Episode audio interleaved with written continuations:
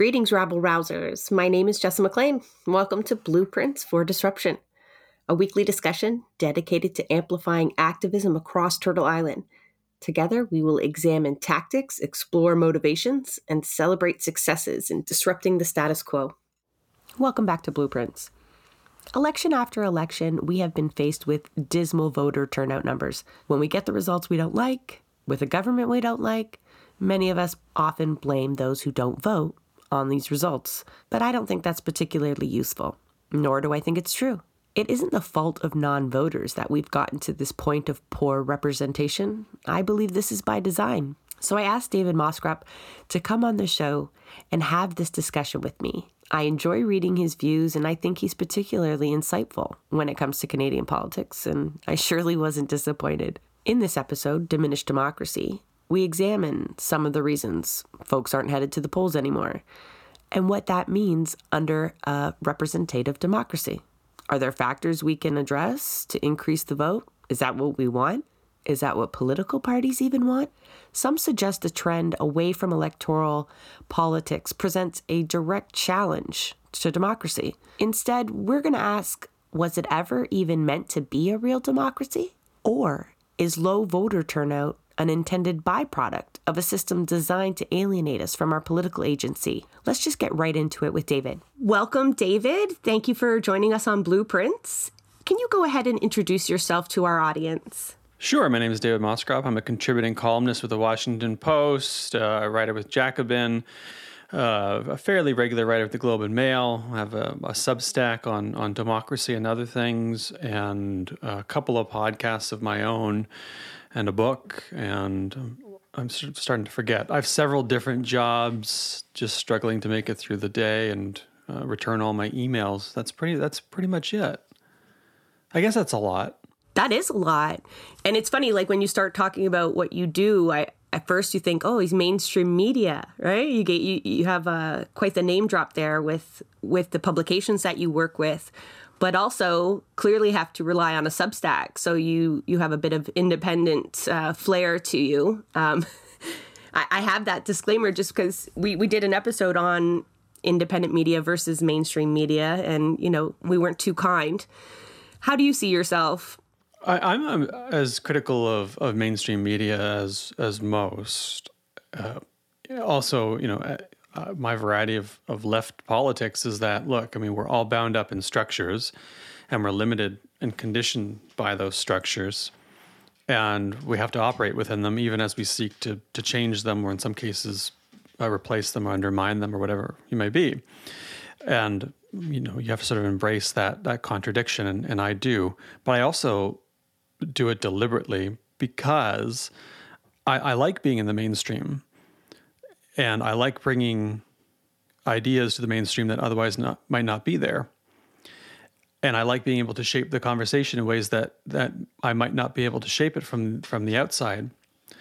And I don't think there's any one way to do left politics, but I do think that's a useful part of it.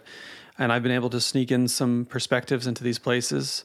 I say sneak, but there's nothing nefarious about it. They knew what they were getting into, so did I. That otherwise wouldn't be there. And I, you know, flatter myself to think maybe I've changed a few minds too. That said, I spent a lot of time with independent media too, boosting them, writing for them, talking with those folks.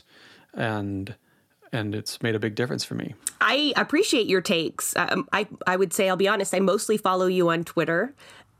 And I'm shocked when I see that you do also write for these main publications, not because any personal take, it just, it shocks me they would employ someone with such views on democracy.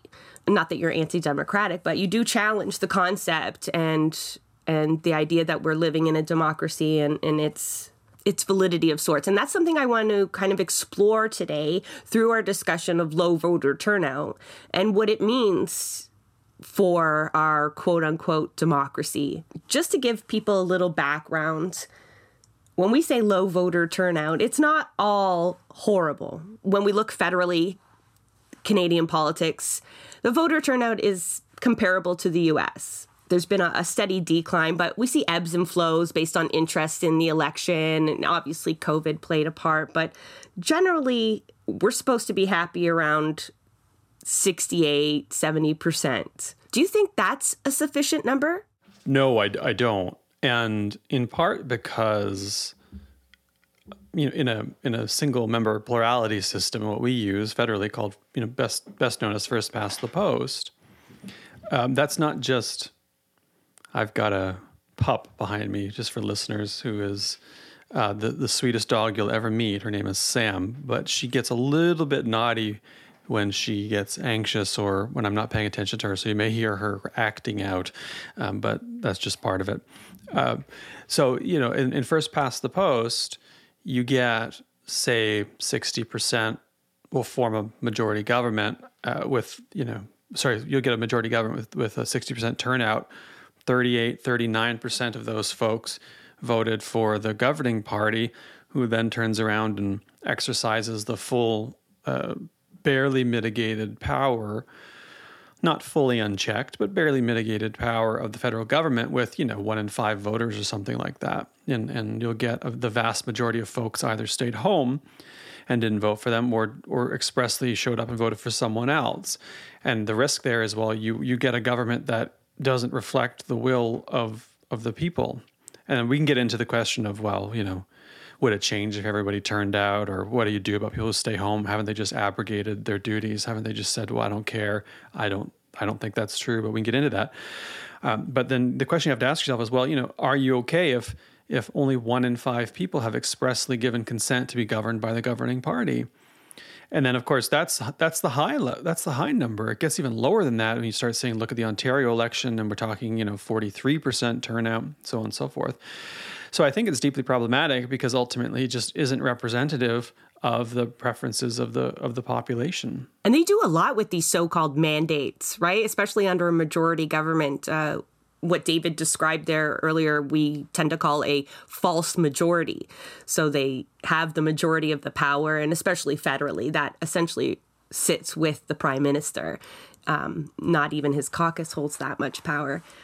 If we look at the provincial election and what Doug Ford claims to be doing with his mandate from even fewer voters, you're right, that starts to be a huge problem, because it's used to justify sweeping changes as though we supported it. That even leaves out the fact that half the stuff they do isn't a part of their campaign. So they, in fact, don't have mandates for it. But you mentioned provincial. I want to go even a little bit closer to home. We had recent municipal elections across Canada, not all provinces, but here in Ontario, BC, we did. And those figures are, I think, the most worrisome for me. I guess they're most recent, but also we did an episode on just how critical municipal politics are in our lives, both how they impact our daily lives far more sometimes than provincial or federal, and they hold potential for a lot more changes on the left. It's supposed to be a more accessible level of politics, but the participation level is dismal. If we look at Toronto, and I know the mayoral race there was kind of a write-off. Everybody knew who was going to win. But that was 28% this year. And I'm having trouble explaining that to people, how bad that is. That's under 30%. That's less than a third of people that are eligible to vote. So we can get into the fact that a lot of people aren't even eligible to vote, but are still beholden to the same rules that will apply from these elected officials. In my riding, in my area, 17%. And so when they're this low, and we can get into the factors, and we will, why people don't vote, I start to question the legitimacy of the system. I guess it also matters, we should examine who is doing the voting, right? So is it the same people walking away? Is it still an even mix of our population going to the polls so it could still be argued as representative? We've now just allotted 30% of us to vote for our delegates, who then represented such a disjointed representation at this point. But if we look at who's doing the voting, I think it also becomes a bit of a problem. And that links into the barriers of voting as well. it's a huge problem, and it's the counterpoint to people who say, well, low turnout isn't a problem, because if everybody turned out, you would get the same outcome. You just get a greater number of voters, so it doesn't matter. So they're effectively saying, well, look, what you're actually getting is a random sampling of the population. It's low, but it's enough, and so it doesn't matter. That's demonstrably untrue. So point one is that's just not true. We don't have the best data, most comprehensive data on who turns out and who doesn't, but we do know a few things that tend to be true, and we can make some inferences from that. One, we know that older folks vote more often than younger folks, and that there are appreciable differences in the things that they prefer. Their political preferences vary structurally.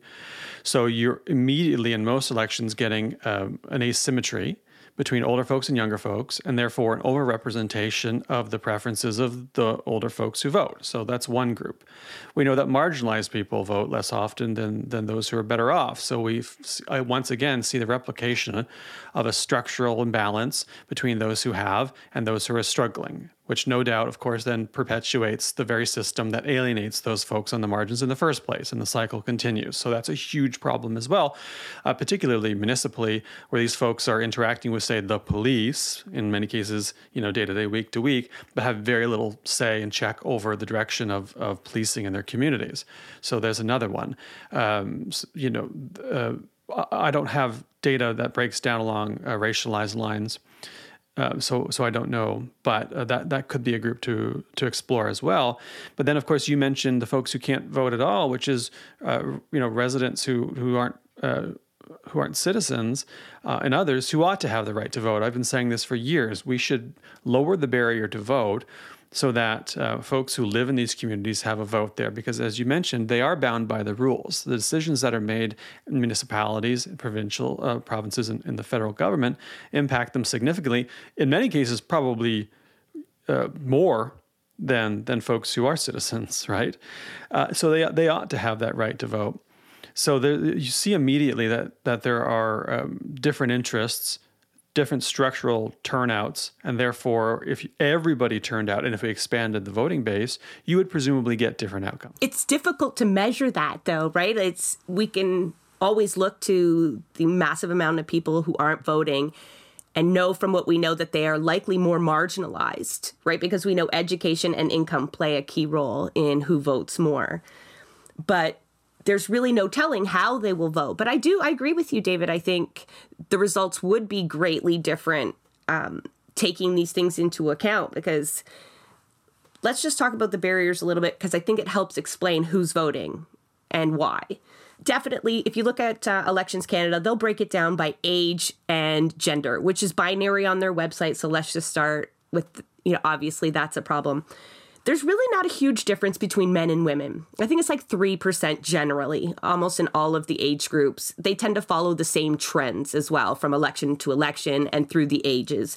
But certainly it increases with age until you get to 75 and over, and it just drops. That tells you there's definitely barriers in place, right? But as we get older, we generally have more money, some of us, and free time. That plays a lot into who can vote. That tells me we're not doing a very good job at making it easy to vote. So if we let rich people with a lot of free time, which means they don't have a lot of perhaps stressors in their life, things that, need to be addressed through politics. It's funny that the people that are most seemingly indifferent to politics are the ones that are actually voting in it. Education, though, I think I was really interested when I read the difference in education, because one would think people understand politics more. They're more educated, so they vote. They understand its value. But that's not true. The studies show that the political understanding wasn't any greater with graduates. So more people are voting, even though they still don't understand the politics in front of them. Something is still compelling them to get to the ballot, but it's not an understanding of the system. That kind of puzzles me. Do you have any explanation for that? I think they understand enough to recognize that their class interests are being represented in the mainstream by competitive political parties and competitive candidates, right? And I think, you know, in this country, we pretend there's no such thing as class. And in this country, we fail to sufficiently analyze power, especially in the mainstream media. And we fail to discuss class, especially in the mainstream media. It's two of the things I try to bring to that, to my work and to the mainstream. And if you look at class and power, I think it explains turnout, that those who see their preferences and their priorities represented in mainstream political discourse turn out because they're incentivized to turn out. And those who don't say, well, why should I waste my time? This has nothing to do with me. Even if it did, I'm going to lose again because, you know, the folks who have decided these priorities are their priorities have no interest in mine. And so I'm going to stay home. And if you look at a few instances where turnout really jumped, say 2015, that was in part because I think, especially young people and Indigenous people, people looked at the 2015 federal election and said, oh, well, I care about electoral reform. I want to see a better federal electoral system, a fairer one. Of course, they were probably thinking PR and, you know, they then had the rug pulled out from under them. When they look, well, I care about, you know, the legalization of cannabis because I think it's a raw deal that folks are allowed to drink, but they can't smoke pot, or these people are getting picked up off the streets and given criminal records that ruin their lives for, you know, having a few grams of marijuana or whatever. And they turned out and they saw the potential for a generational change. They saw, you know, Justin Trudeau talk about how, look, I'm going to run deficits, not Tom Mulcair, of course, of the NDP, who was opposed to that, but Justin Trudeau, who outflanked him on the left, say, well, we're going to run deficits because we need to invest in our social safety structures. And folks turned out. And that was, I think, a good indication that people will turn out if they feel like their issues are being addressed. But structurally, they're not. Of course, turnout then goes down when politicians like Trudeau win and then, of course, you know, under-deliver or bait and switch. But for the moment, they felt like they had an opportunity. And, you know, we did get cannabis, as imperfect as that was, for instance, on pardons. But we did get it. So, you know, I do fundamentally think it's a class problem. And it does also, this explanation pushes back against the sort of folks, the common wisdom folks, especially online, will say, well, you know, if you don't vote, you don't get to complain, or, you know, you folks were just too lazy and that's why they didn't vote, as if this was a moral failing on the individual, not a structural failing of the political system. We get a lot of that. You know, if you didn't vote, you can't complain. And when the voter turnouts come out, usually the day after, there is a huge onus put on the folks that didn't get to the ballot. Let's talk a little bit about that. And we keep teasing it. Other reasons, perhaps people don't go to the ballot, not because they're not educated or wealthy and they don't have the time, because people are still turning in. But there are barriers, right? COVID, I think, was a big barrier for a lot of people. And we did see a sharp drop off. But looking back historically, so 2021, we had 59% of people vote in the federal election here in Canada. In 2008, the vote was lower. We were at 58.8. So they're comparable. There was no COVID. There was Harper. That could have played a huge role. But your theory earlier, I want to just challenge that a little bit, or not challenge it, but it scares me because you said, you know, if there's something people are interested in or they think their needs are being addressed, they might turn out, like they turn out in higher numbers. That scares the shit out of me when you look at the voter turnout in the last U.S. election. It was significantly higher than it normally was. So just to give the audience an idea, in 2016, there was a 54% voter turnout. Now, that's of people of voting age, not necessarily eligible, but of voting age. And in 2020, it went from 54% to 62%. And that might not sound a lot, but when you're looking at historical numbers of voting and considering we are still in a pandemic, that is significant. That means a lot of people. Now, did they turn out because their needs were being met, or were they fearful? So I'm struggling with this, David. You can see me. Because on one hand, it's like, were they driven out to, you know, support Trump or support Biden? There wasn't a lot to support Biden on for me. It was more of a don't let Trump win. And it scares me that the idea of fear would drive people to the polls more than hope. But then again, they've trampled our hope a little bit, right? Over and over again. We can thank Obama for that, I think. I think there's a couple of things going on there, and I think you're right. I mean, I do think one of them is there was a sense of existential anxiety around the state and future of American democracy. And so people said, well, I'd better turn out because, you know, one of these guys might be a boring corporate Democrat, but the other is an authoritarian and probably a fascist and wants to end democracy. And so we better get our asses out because the stakes are high. And I think there's probably a lot of that. There was probably some substantive issue-based turnout too. I'm as critical of Joe Biden as anybody, but there was a lot of hope around his union politics at the time. That's sort of been a mixed bag since he's won. But if you look at what he's done at the National Labor Relations Board, there's some indications that he does take it seriously, at least. You might agree or disagree with the Buy American plan, but that was an attempt to try to bolster, in the old-fashioned, you know, Canada Council sense for those in Canada, sort of domestic industry. So there was hope. And I remember talking to, I was covering this for the Frederick Ebert Stiftung, and I talked to a bunch of labor folks at the time who were fairly excited. And so there was some hope there, especially contrasted with Trump. And then, of course, there was some hope around his climate plan, you know, informed as it was by the Sunshine folks. So there was some of that.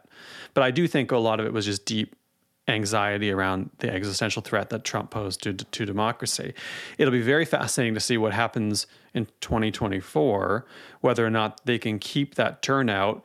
I have a feeling that they can't. I have a sense that it will go back down, especially if it's someone like DeSantis who's running. And so that will be short-lived.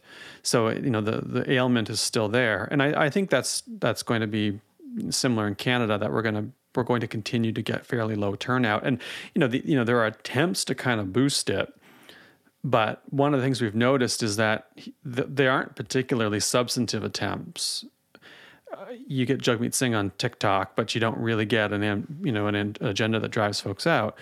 And I want to disabuse people of the notion that political parties inherently want high turnout.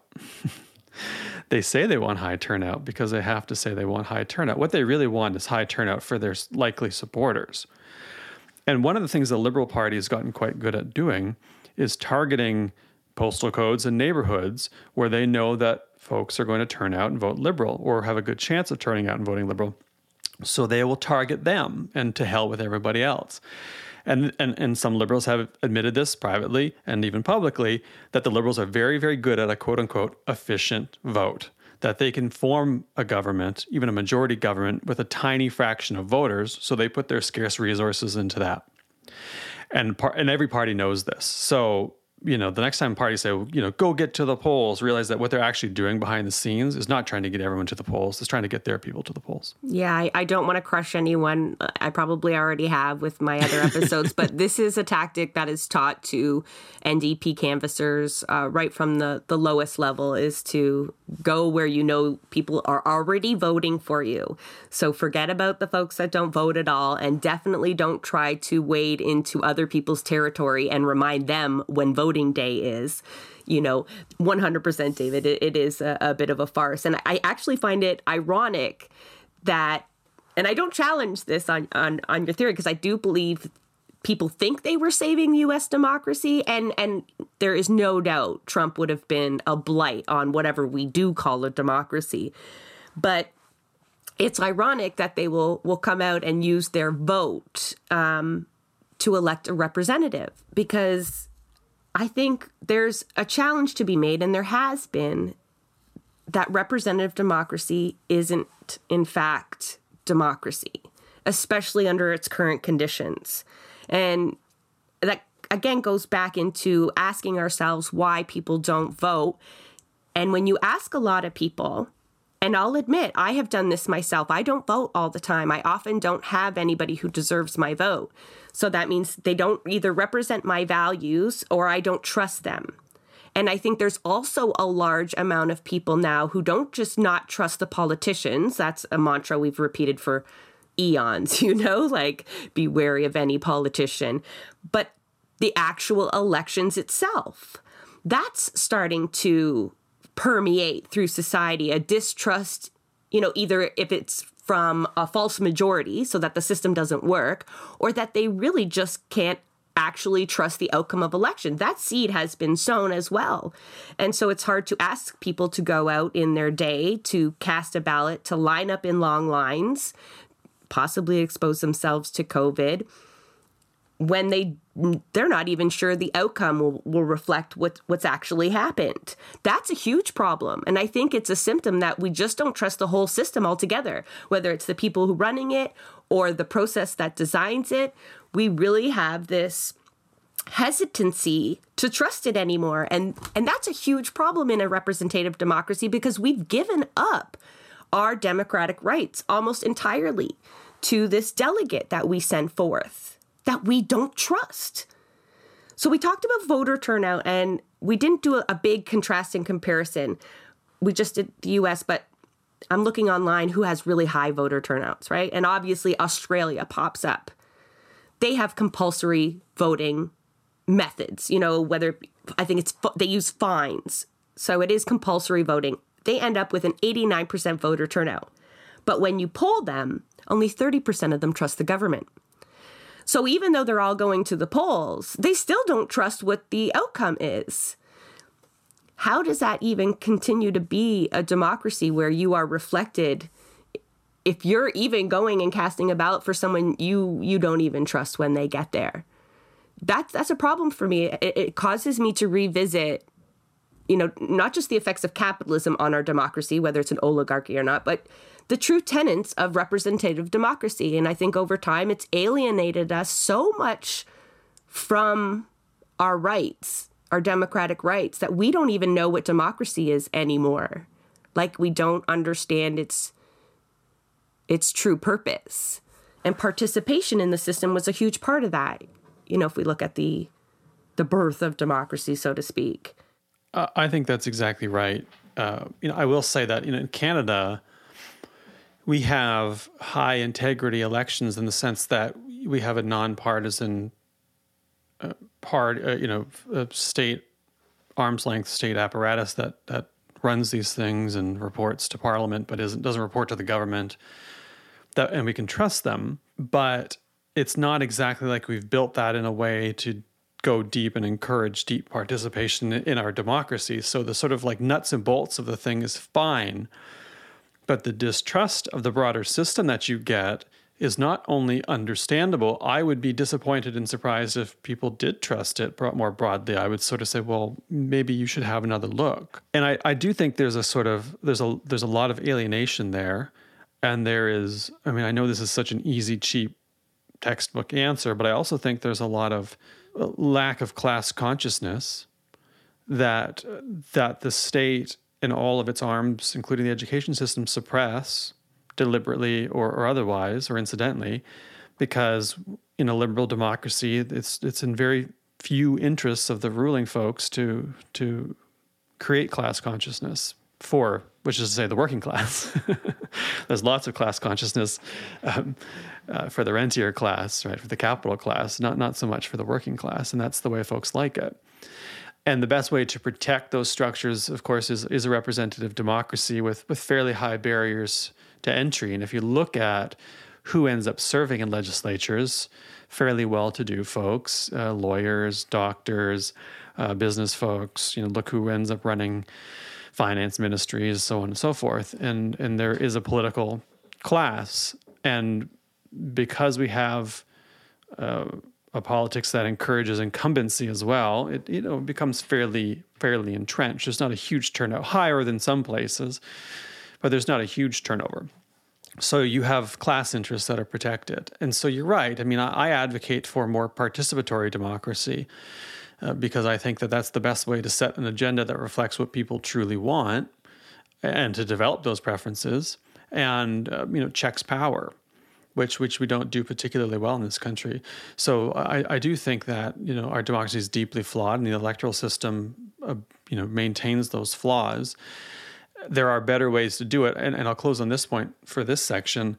I also think you can't divorce any of this conversation from a conversation about economics and the economy, right? I mean, we tend to talk about democracy in this country without talking about the economy, but we have this idea that, well, this is democracy, this is showing up, casting your ballot, and that's business over there, and home finance is a different thing. But of course, having the time, the capacity, the resources to be political is an economics issue, right? It's fundamentally a material issue.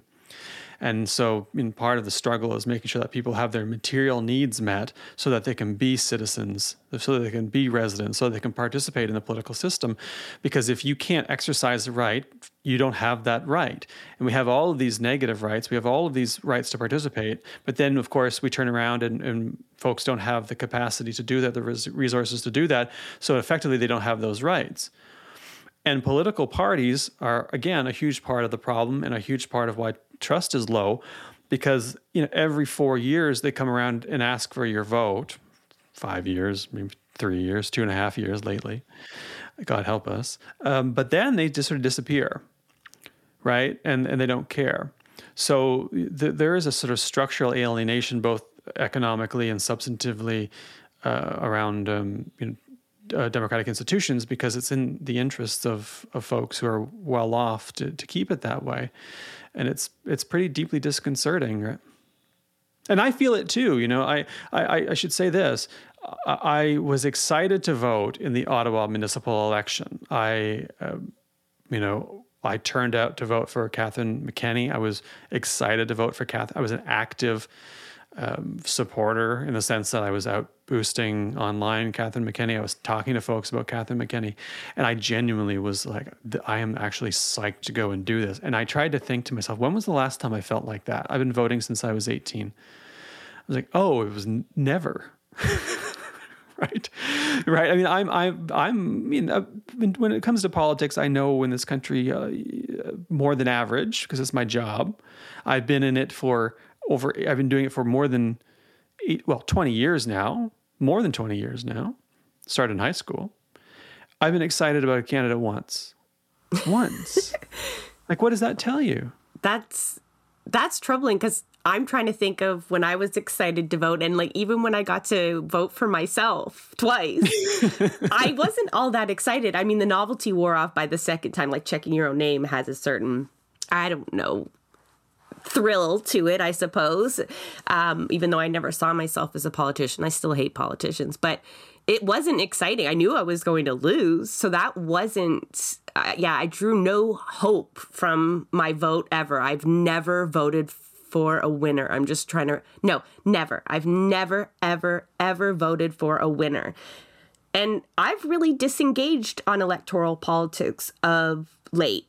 And I hold a little bit of shame in that, I think, because, I'm a political science student.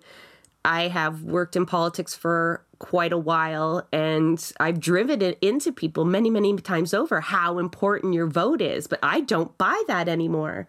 And I want to go back and revisit a bunch of your points. And we got to go back to participatory politics. You mentioned that as something that's critical, and if I don't, you better remind me, because I'd like to explore that more, because it is the alternative to what we're talking about.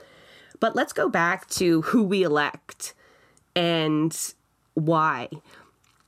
We tend to elect very wealthy people, very similar images, shall we say. A lot of that stems from capitalism and its preference for wealthy people and the meritocracy that it's instilled in us, in some of us, that, if you're successful, you are rich, you are wearing a suit, you have properties, plural. That means you know what you're doing, and you can go make decisions on my behalf. But there's two ways to look at representation, right? But that are not necessarily realized in politics, right? A representative of a certain set of the population can either be the best of amongst them, but that's problematic. Who decides what is best? Capitalism, again, like I've said, decides the rich is best, and we know they are not making decisions in our best interest. Or we could look at representative democracy and our representative as being a true reflection of the population they're representing. That isn't happening. I mean, there'll be a few exceptions. We've definitely seen people trying to challenge that, grassroots efforts trying to upend that. But the money that is involved in politics and running a campaign, plus the mindset of people who have a certain view of success, leaders, it's really led to the same old delegates. But, spoiler, that's by design. That was by design right from the get-go. If we go way back to Robespierre and in France, there was a certain task they had at hand, and they did not want to give this decision to the masses. They were not confident the masses would decide what to do. And so they decided that a certain level-headed sect of the population would be sent forth to make these prudent decisions on our behalf. And we can go to the United States with James Madison. Same thing. It was explicitly done to rein in the chaos of the masses, that we were never meant to be educated or involved in the process enough to make good decisions. They never intended us to be a part of that system. It was created to secure the powerful's position. And we now have entrenched it so far, I feel like it's all we can envision. And just to give people an idea, because not everyone took political science, and I don't want to bore people with political history, but if you go back to the Greeks who had their problems, right? It wasn't a true democracy for many reasons that I'm not going to really get into. But the idea was a direct democracy. You were involved in all these decisions, and you had a vote. Every person had a vote. Not just that, but every person really had somewhat equal opportunity, all citizens, so that's a disclaimer, had equal opportunity and onus to take office, to make those hard decisions, to understand the system so closely that they could step into any one of these roles and be trusted to make the right decision. And there was a sense of, select communitarianism where you understood that your decisions absolutely had to benefit the most amount of people, not yourself. And there were safeguards in place should you make decisions that benefited you and not others. That's all gone out the window with representative democracy, right? The safeguards are gone, right? We have only every 4 years to oust someone from their job should they have blown it completely. And we're so far removed from the process that it's no wonder that no matter, even if you go to university and get a degree, you still don't have that political understanding of the decisions in front of you. And I think that's relevant when people flock to the polls to save democracy, and that means voting for Joe Biden.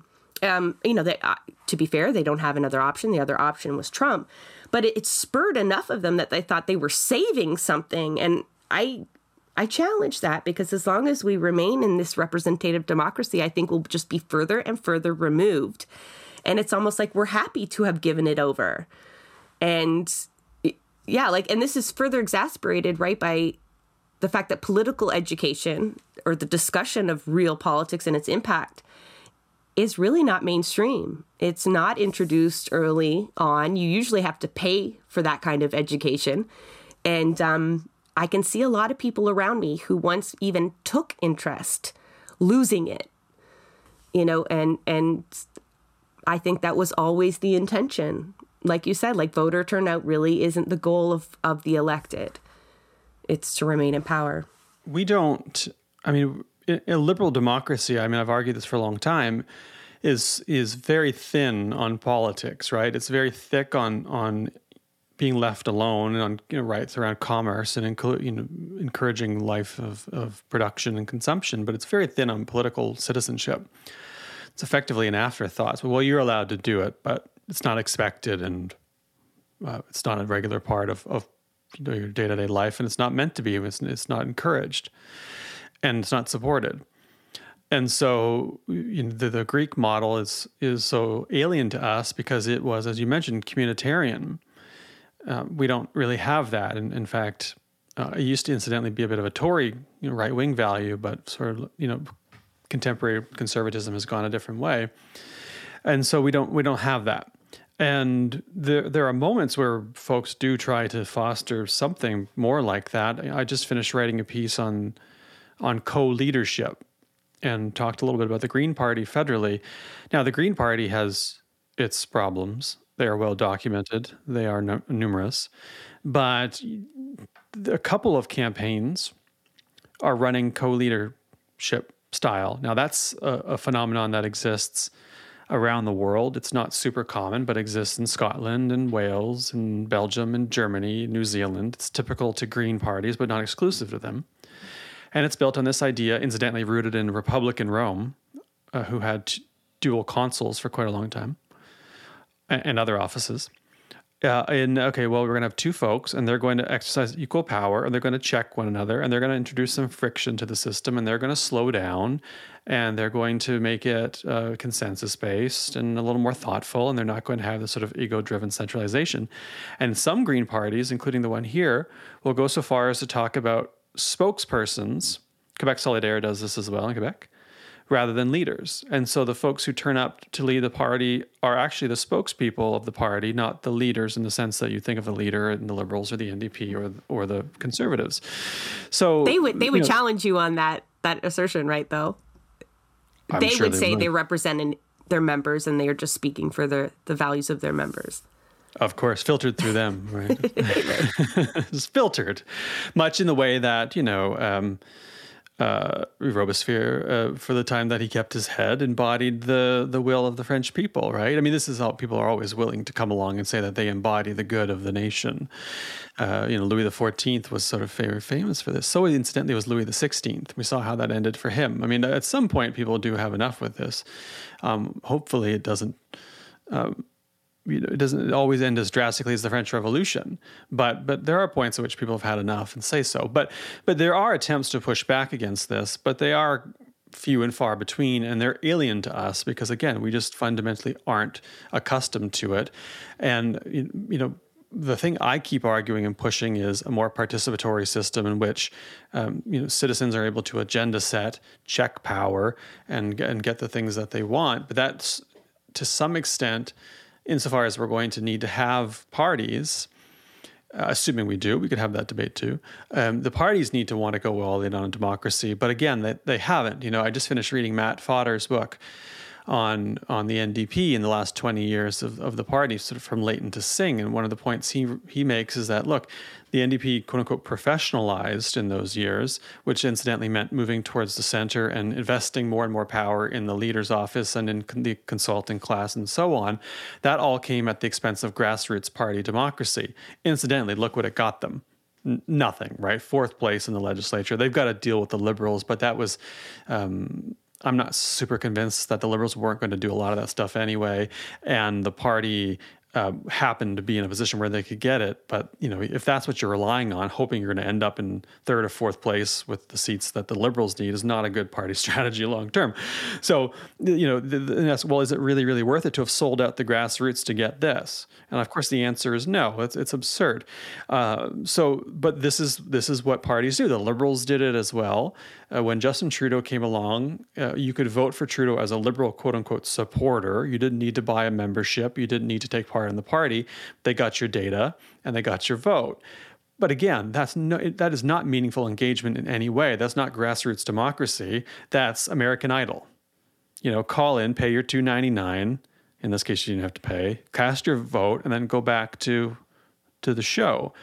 It's not democracy at all. It's a reality program, and this is what we've done. And so, again, to echo your point, it's the parties don't have an interest typically in the grassroots because they want to control the show. And that's true of the broader liberal democracy. Our institutions don't have an interest in participatory democracy because elites want to run the show and they don't want the friction that comes with involving day-to-day folks in governance. My pushback against that in the elite's own interest is, what do you think happens in the long run? Nothing good. Nothing good. And it might manifest in ways such as the trucker occupation, which I would never defend, but it might manifest in ways like that. It might manifest in the ways of a righteous strike that we're going to see in Ontario of workers who are getting absolutely screwed and abused by the Ford government. It might manifest in deep apathy and the sort of disintegration of democratic institutions to the point where they don't even exist anymore and the state kind of withers away. It might end up in revolution as it has in the past. We don't really know, but none of those are outcomes we should want. We should want that grassroots participatory democracy to drive a more healthy, agonistic democracy, because you want friction, but ultimately in a sort of productive way. But you either do it now the hard way or later the really hard way. And so people like me are going out there saying, you should do it the hard way now, because doing it the harder way later is so much worse. But of course, elites don't buy that. They're like, no, we got this, don't worry. Just like we had Brexit, right? Those kinds of reassurances, I don't think people are buying anymore, because our lives are just crumbling, right? Like with the cost of living going up and just the state that folks are living in, I do think not a violent revolution is wanted, but I do want a political revolution. I think there's just so much about the system that we have created. It's so entrenched. The power is so solidified and concentrated that it has to be built from scratch. I mean, that's where I'm at now. I think a lot of that had to do with my involvement with the NDP and the disillusionment that happens once you see how these so-called people's parties work, because they don't. And I kind of get a little cautious around the co-leadership. Like, if properly applied, I understand that. Perhaps if they were too, maybe not competing interests, but not drawn from the same campaign, it would be hard for me to trust two people who met in back rooms, decided to run a campaign together, especially if one of them is Elizabeth May, I'm going to be honest, that it would be a true kind of working, balanced relationship. And it wouldn't just essentially be two people rubber stamping one another to add more validity to it. I also take that kind of stand with the framing of people as a spokesperson rather than a leader. I'm the opposite, I think. I would rather them just be honest that I am a leader of a political institution and I'm doing what's best for my party. Because, Jagmeet does what's in his best interest politically, and the machine behind him do what they think might win seats or at least sustain their positions. But it's not in our best interest still. But if we believe they're our spokesperson, like the way that we all got to vote for Justin Trudeau, like as leader of the Liberal Party, that kind of participatory level, it adds this faux validity, right? That they're spokespeople. They are speaking for us, but they are still not. None of the other things that push them to the forefront have been removed. So meaning I don't trust them, right? It would still require them to make backroom deals. It still required them to spend a lot of money to get where they are. They're still the same people making those decisions, likely putting the wrong people in power. And now they've just kind of sold themselves as the people's representative when none of them are. I want to go back to the participatory democracy and ideas around that. A lot of people, I think, when we talk about putting direct democracy into the system that we have, it's typically in the form of a referendum. I think that's what people most understand, that you get to go and decide yes or no on a very specific item, not just like, hey, Joe, you go make my decisions for 4 years. Here's how I feel about now the problem. Everyone's like, that sounds like a great idea. I think a lot of people, like, it costs money and we can, like, I'm sure there's opponents. But in theory, it sounds really great. A lot of countries do have referendums included in their general elections. So not only are you choosing the person, but there is evidence to where the population sits on a whole bunch of issues. So you don't just get a blank mandate. You have to at least challenge the polls. You can still go against them. You can still do what only 10% of people wanted, but that's a little bit more politically dangerous. However, the tyranny of the majority still exists. And if we come back to the understanding that a lot of people still are not politically aware, we have problems. And I think the one thing that is thrown at me the most when I slam representative democracy and push for a more direct form, which I think has to come through socialism, side note, Prop 8 is used as an example. Now, that was in California. It was, I'm going to get my details kind of probably hazy, but the end result was hatred won. You know, the vote was put to the people on gay marriage, which is just same-sex marriage. And that result was very poor. And so then that, you know, people who use that example turn around and say, well, perhaps we do need more level-headed people in power making decisions like this that abide by the Charter, the Constitution, or the spirit of the Constitution. I didn't, other than educating people and doing the work that we know we all have to do politically to bring people around to make the right decisions, like, there are inherent difficulties with a more direct form of democracy as well. I'll admit it's definitely not a complete solution.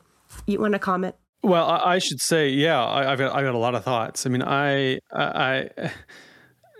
surfeit. This is part of my problem. I mean, I am deeply skeptical of referenda. I don't typically like them. Is that the plural of referendum?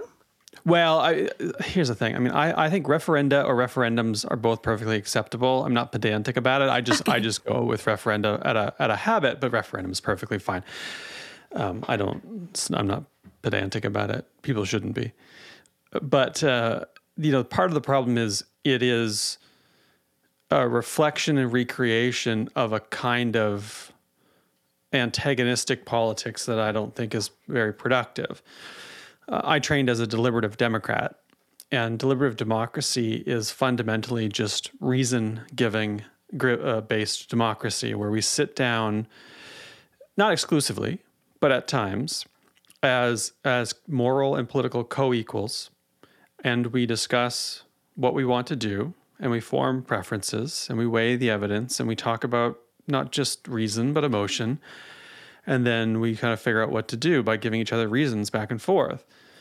And you get these deliberative citizens' assemblies that act on sort of consensus or semi-consensus to try to come up with decisions. They've happened in Canada. We had them on electoral reform in BC and Ontario.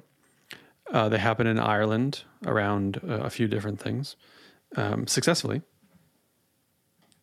And it produces fairly good knowledge. It builds citizenship and capacity, and it produces pretty good politics and policy outcomes, which is a far better way of doing, you know, participatory democracy than just having people, okay, run headlong into one another and smash the shit out of one another, and whoever gets 51% wins the day. You know, participatory budgeting is another great way. This happens across the country in municipalities and across the world, sort of pioneered in Porto Alegre, well, you know, pioneered in Greece, but, you know, in recent memory in Porto Alegre in Brazil. And it brings folks together to say, okay, well, how do you want to spend this X percentage of the budget? Because you know best at the community level. Again, an idea that conservatives used to at least pretend to care about, you know, like communities should decide. Well, like, great, so give communities the power to make decisions, like choosing budgets. But, you know, those tend to be pretty productive ways of doing things. They take longer, they're more expensive, they're more involved, they're more difficult, but you could do it. And whenever I'm talking to politicians or I've got a room full of decision makers, I always float this idea. What if the country had a national, standing, federated, representative citizens' assembly of folks who were drawn by lot, by what's known as sortition, random selection, like the Greeks did, to come together for a period of time to make decisions about what we should be talking about. Here are the top X number of issues, the top 10 issues we care about. Here are some solutions we think to the problems that they pose. And we're to put pressure on politicians at the representative level to actually deal with those things, right? We could do that. We could agenda set through participatory democracy. Politicians hate these ideas because they say, well, we're elected to make those decisions. And I talk to a lot of constituents. I'm like, oh, you do you? Which ones? You know, their echo chamber. Exactly, right? or the ones who give me money. And so, you know, $1,700 a plate dinners. Exactly. A lot of talking going on, I'm sure. Exactly. Like, you know, all right, I think that's bullshit, but okay, whatever you say.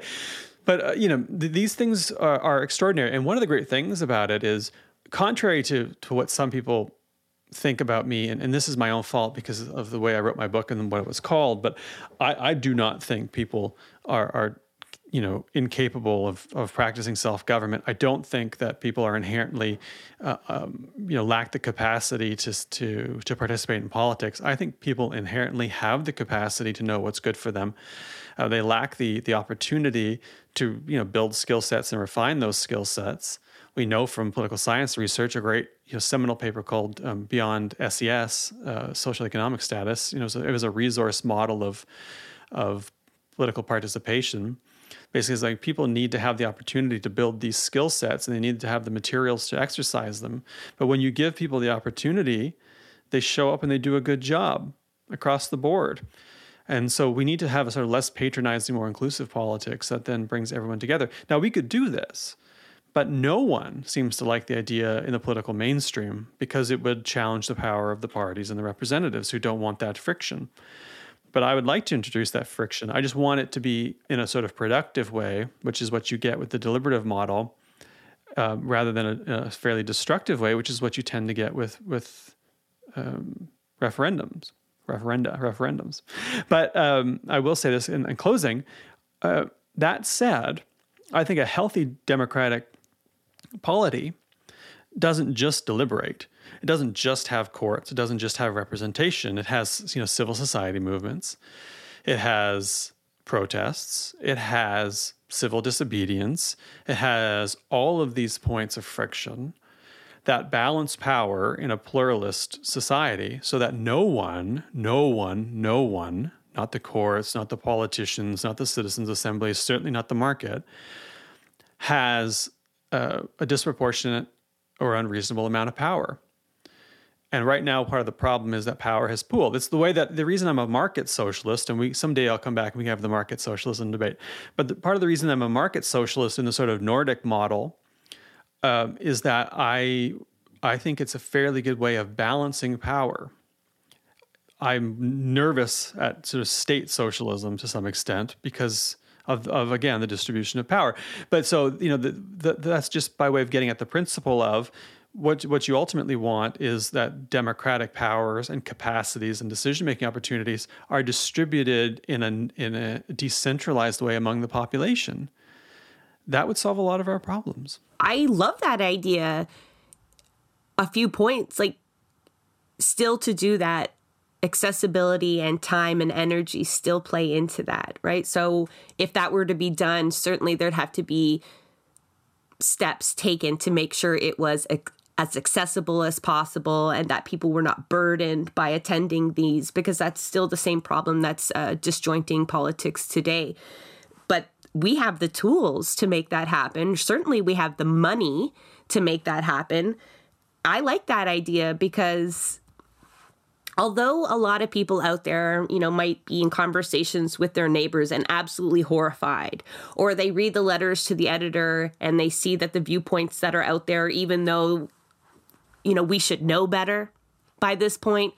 And so I think there is a healthy fear, especially after generations and generations and generations of meritocracy and individualism and unchecked hatred and bigotry that have gone on, that there is a fear of giving power to the masses or what the outcomes of these deliberations would be, or the viewpoints that would be raised. But I think it's necessary.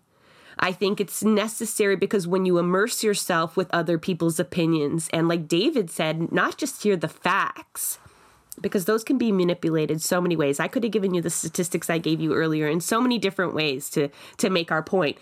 But the emotions and the lived experience that you get from hearing the impacts it has, different policies might have on your neighbor, your neighbor's family, that's important. And I think we often When we're talking about political education, we think of schools. We still go, oh, it's the government's job, right? So if we only taught politics in school, or if unions, if they would just educate their workers a little better, they'd all be leftists, right? If they would just understand the value of unions and the evils of the market, they would stop voting in the way that they do.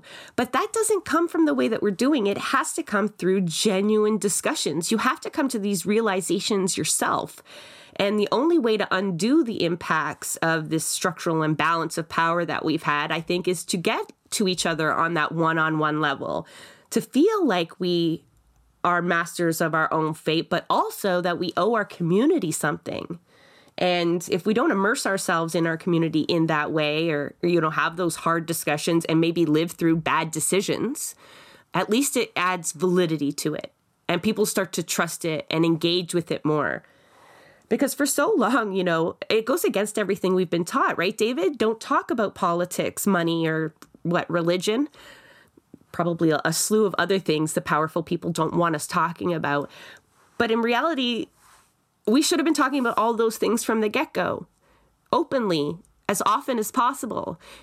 You know, I know there's some people that live in families that never talk about politics. Like, I can't relate at all, right? That's just not my upbringing. It's you know, I'm a bit of a political junkie by birth, but these conversations aren't happening. And so the idea of being drawn by law and being supported in going into these situations, I think has a lot of promise.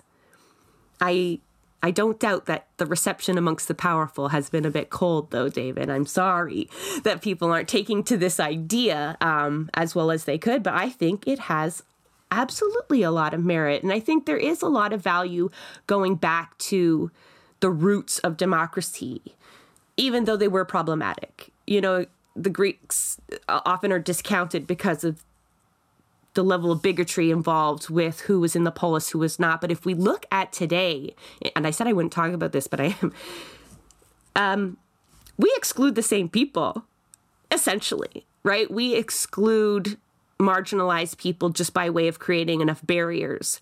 We exclude foreigners, you know, the same way the Greeks did.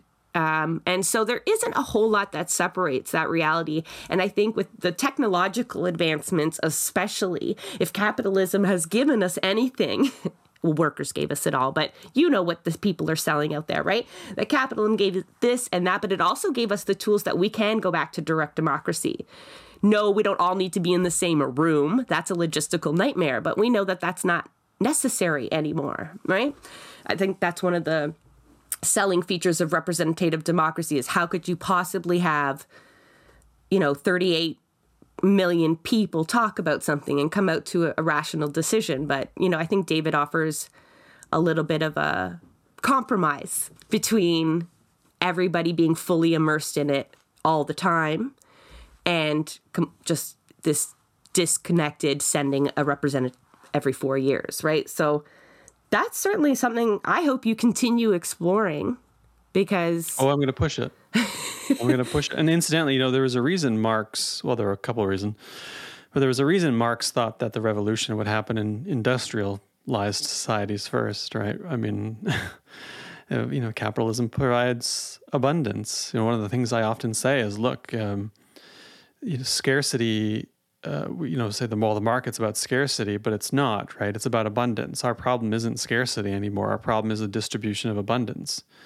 And when people go around saying it's scarcity, what they want you to think is that, well, you know, you can't have nice things because we have to have constraints, when the fact is the people at the top are soaking up all the nice things. It's the distribution of abundance that's the problem. And that abundance is the same abundance that can be used to provide the resources we need to have more participatory democracy, as you suggest. It's just a matter of will and fighting for it, and that's, you know, that's in the hours of the day that I have on the side to do these sorts of things. I try to push some of that. You know, those hours are getting fewer and fewer as I get busier and busier, but I'm still on it. We're getting near the end of the time that we kind of allotted to this discussion. I feel like we've already kind of sidemarked like 3 other potential episodes where so much more exploration needs to be done. And, you know, essentially that's what we do all the time. folks like you and I, right? Just explore these. But one of the questions I did want to try to tackle before we sign off is what I struggled with from the very beginning and what made me reach out to you and say, like, I want to do an episode on low voter turnout, not because I want to get more people to the ballot. That's a side discussion. I want to know from you, and, you know, our audience can chime in on social media later. At what point does this system become illegitimate? Because I posted a TikTok. I wanted to explain to people the consent factor of a representative democracy. So you go to the ballot, you've given up your democratic right, right? Long ago, someone gave it up for you, in fact. But when you go and cast that ballot, you are consenting to the system you're under, because when you're born, nobody asks you, you're just under rule, right? But when you start participating in this, this is how we give that stamp of approval, essentially. It's almost, we don't talk about it anymore because it's just a given. But I want to challenge that given, because at some point there has to be a measure where if, like in my area, if only 17% of people are voting, why do I have to look at my MP, who was my opponent, so a bit of sour grapes here, I'll be honest. Why do I have to look at him as my legitimate representative? Why is there no recourse for me or us as a people to say, stop, we need an overhaul. We have told you now by vote, right? You don't give us any other mechanism, really, valid mechanism, other than taking to the street, which you have made nearly impossible at this point. So we've just stopped voting for you. We've stopped respecting you. We've stopped listening to you. We've stopped trusting you. At what point do we stop this sham? Like, and say the system is not working and we have to redesign it. We have to rebuild it, or we have to fucking burn it down. Because obviously the people in power are not going to say, oh, well, you're right, that's 20%, we've hit that low mark, and we're going to have to just rethink our whole representative democracy. But at what point then, David? Like, how bad does it have to get where only the richest and the retired have time or care enough or see any value in voting anymore? Like, do we just keep going and going until what? Until we get those choices that you say you don't want. I mean, it's interesting because it's a question that's being asked in the mainstream as well. I mean, there are even sort of old Tory-ish centrist columnists who are doing a lot of hand-wringing about this because they worry about it as well. I mean, they're coming from a very different place, but there is a sort of a broader worry about this. The fact is the system will continue to be formally, and I stress this, formally legitimate as long as these things are run within the rules. One person could turn out, cast a ballot, and that would be as long as they did it fairly, right? Exactly. There was no cops at the polls. That was a fair and free election. Exactly. And that's the bar. But that's obviously a very low bar. We could talk about sort of moral legitimacy and say, okay, well, if you've got 80% of people who would prefer someone else, or who at the very least didn't actively support the person who wins, then we've got a real serious moral legitimacy problem. We need to do something about that. And so I would say we're there already. We're at that point already. And so that's the conversation we need to have about structural reformation to try to change a bunch of different things. And then the second part is, you know, the way the system works is that once a party has formed government with the confidence of the House, it continues to exercise its authority as long as it maintains the confidence of the House, unless it hits the constitutional requirement for an election every X years, depending on the constitution we're talking about, 5 years federally. Now, we might say, well, okay, that sounds... And so people like me will say, well, that's how it works. And then we'll say, asterisk... That's sort of premise on the idea that members of parliament would have the spines and the capacity to say, this leader in this party doesn't work anymore. We're actually going to switch to someone else or force a general election. But they don't do that anymore. So the system is broken on its own terms because the party, MPs have become functionaries of the party. Opposition MPs have more interest in, trying to wait it out till they're in a better position rather than tanking a government that might not be performing well or might not be representing folks well. And so that's cynical as well. It's a little bit more rambunctious in other countries, Australia, for instance, and obviously the United Kingdom. We've seen what happens. Although deeply problematic in the United Kingdom, they went through 3 prime ministers with no election when clearly they needed a general election. But they were able to maintain the government because the Conservatives maintained the confidence of the House, and that's the parliamentary system working. But a lot of folks looked at it and said, well, that's just absurd, though, because it's clearly not working, and people are suffering. So that's where we need to have a serious rethink about not just the rules, but norms that underwrite the system that are, again, kind of rotten. And that's a big conversation that we can hopefully get into someday. My dog she's been such a well-behaved little pup now, she's giving me the shakes. But we can have that conversation someday, because we do need to have a look at both the formal rules and norms, because something's got to give. Because I think we're already at the point where we look at the system and say, this isn't working. And it's not getting better. It's actually getting worse. So we need to fix it now, because if we just leave it, it's going to be an even more of a disaster than it already is. Well, I'm glad to hear you think, we're at a bit of a tipping point. Because I'll be honest, I'm really cautious skeptical perhaps, of the efforts to just simply increase voter turnout, right? We see that putting it online does have an impact. Social media campaigns on how to vote make an impact. Going door to door and driving out the vote in a more effective, big organizing way does have an impact on voter turnout. Better representation, people that look and sound like us. But if they're still going to walk into the same system that I take issue with, that we've gone over, then I think that's just adding another layer of false legitimacy and prolonging the time that we will actually get to somewhere that is a true democracy.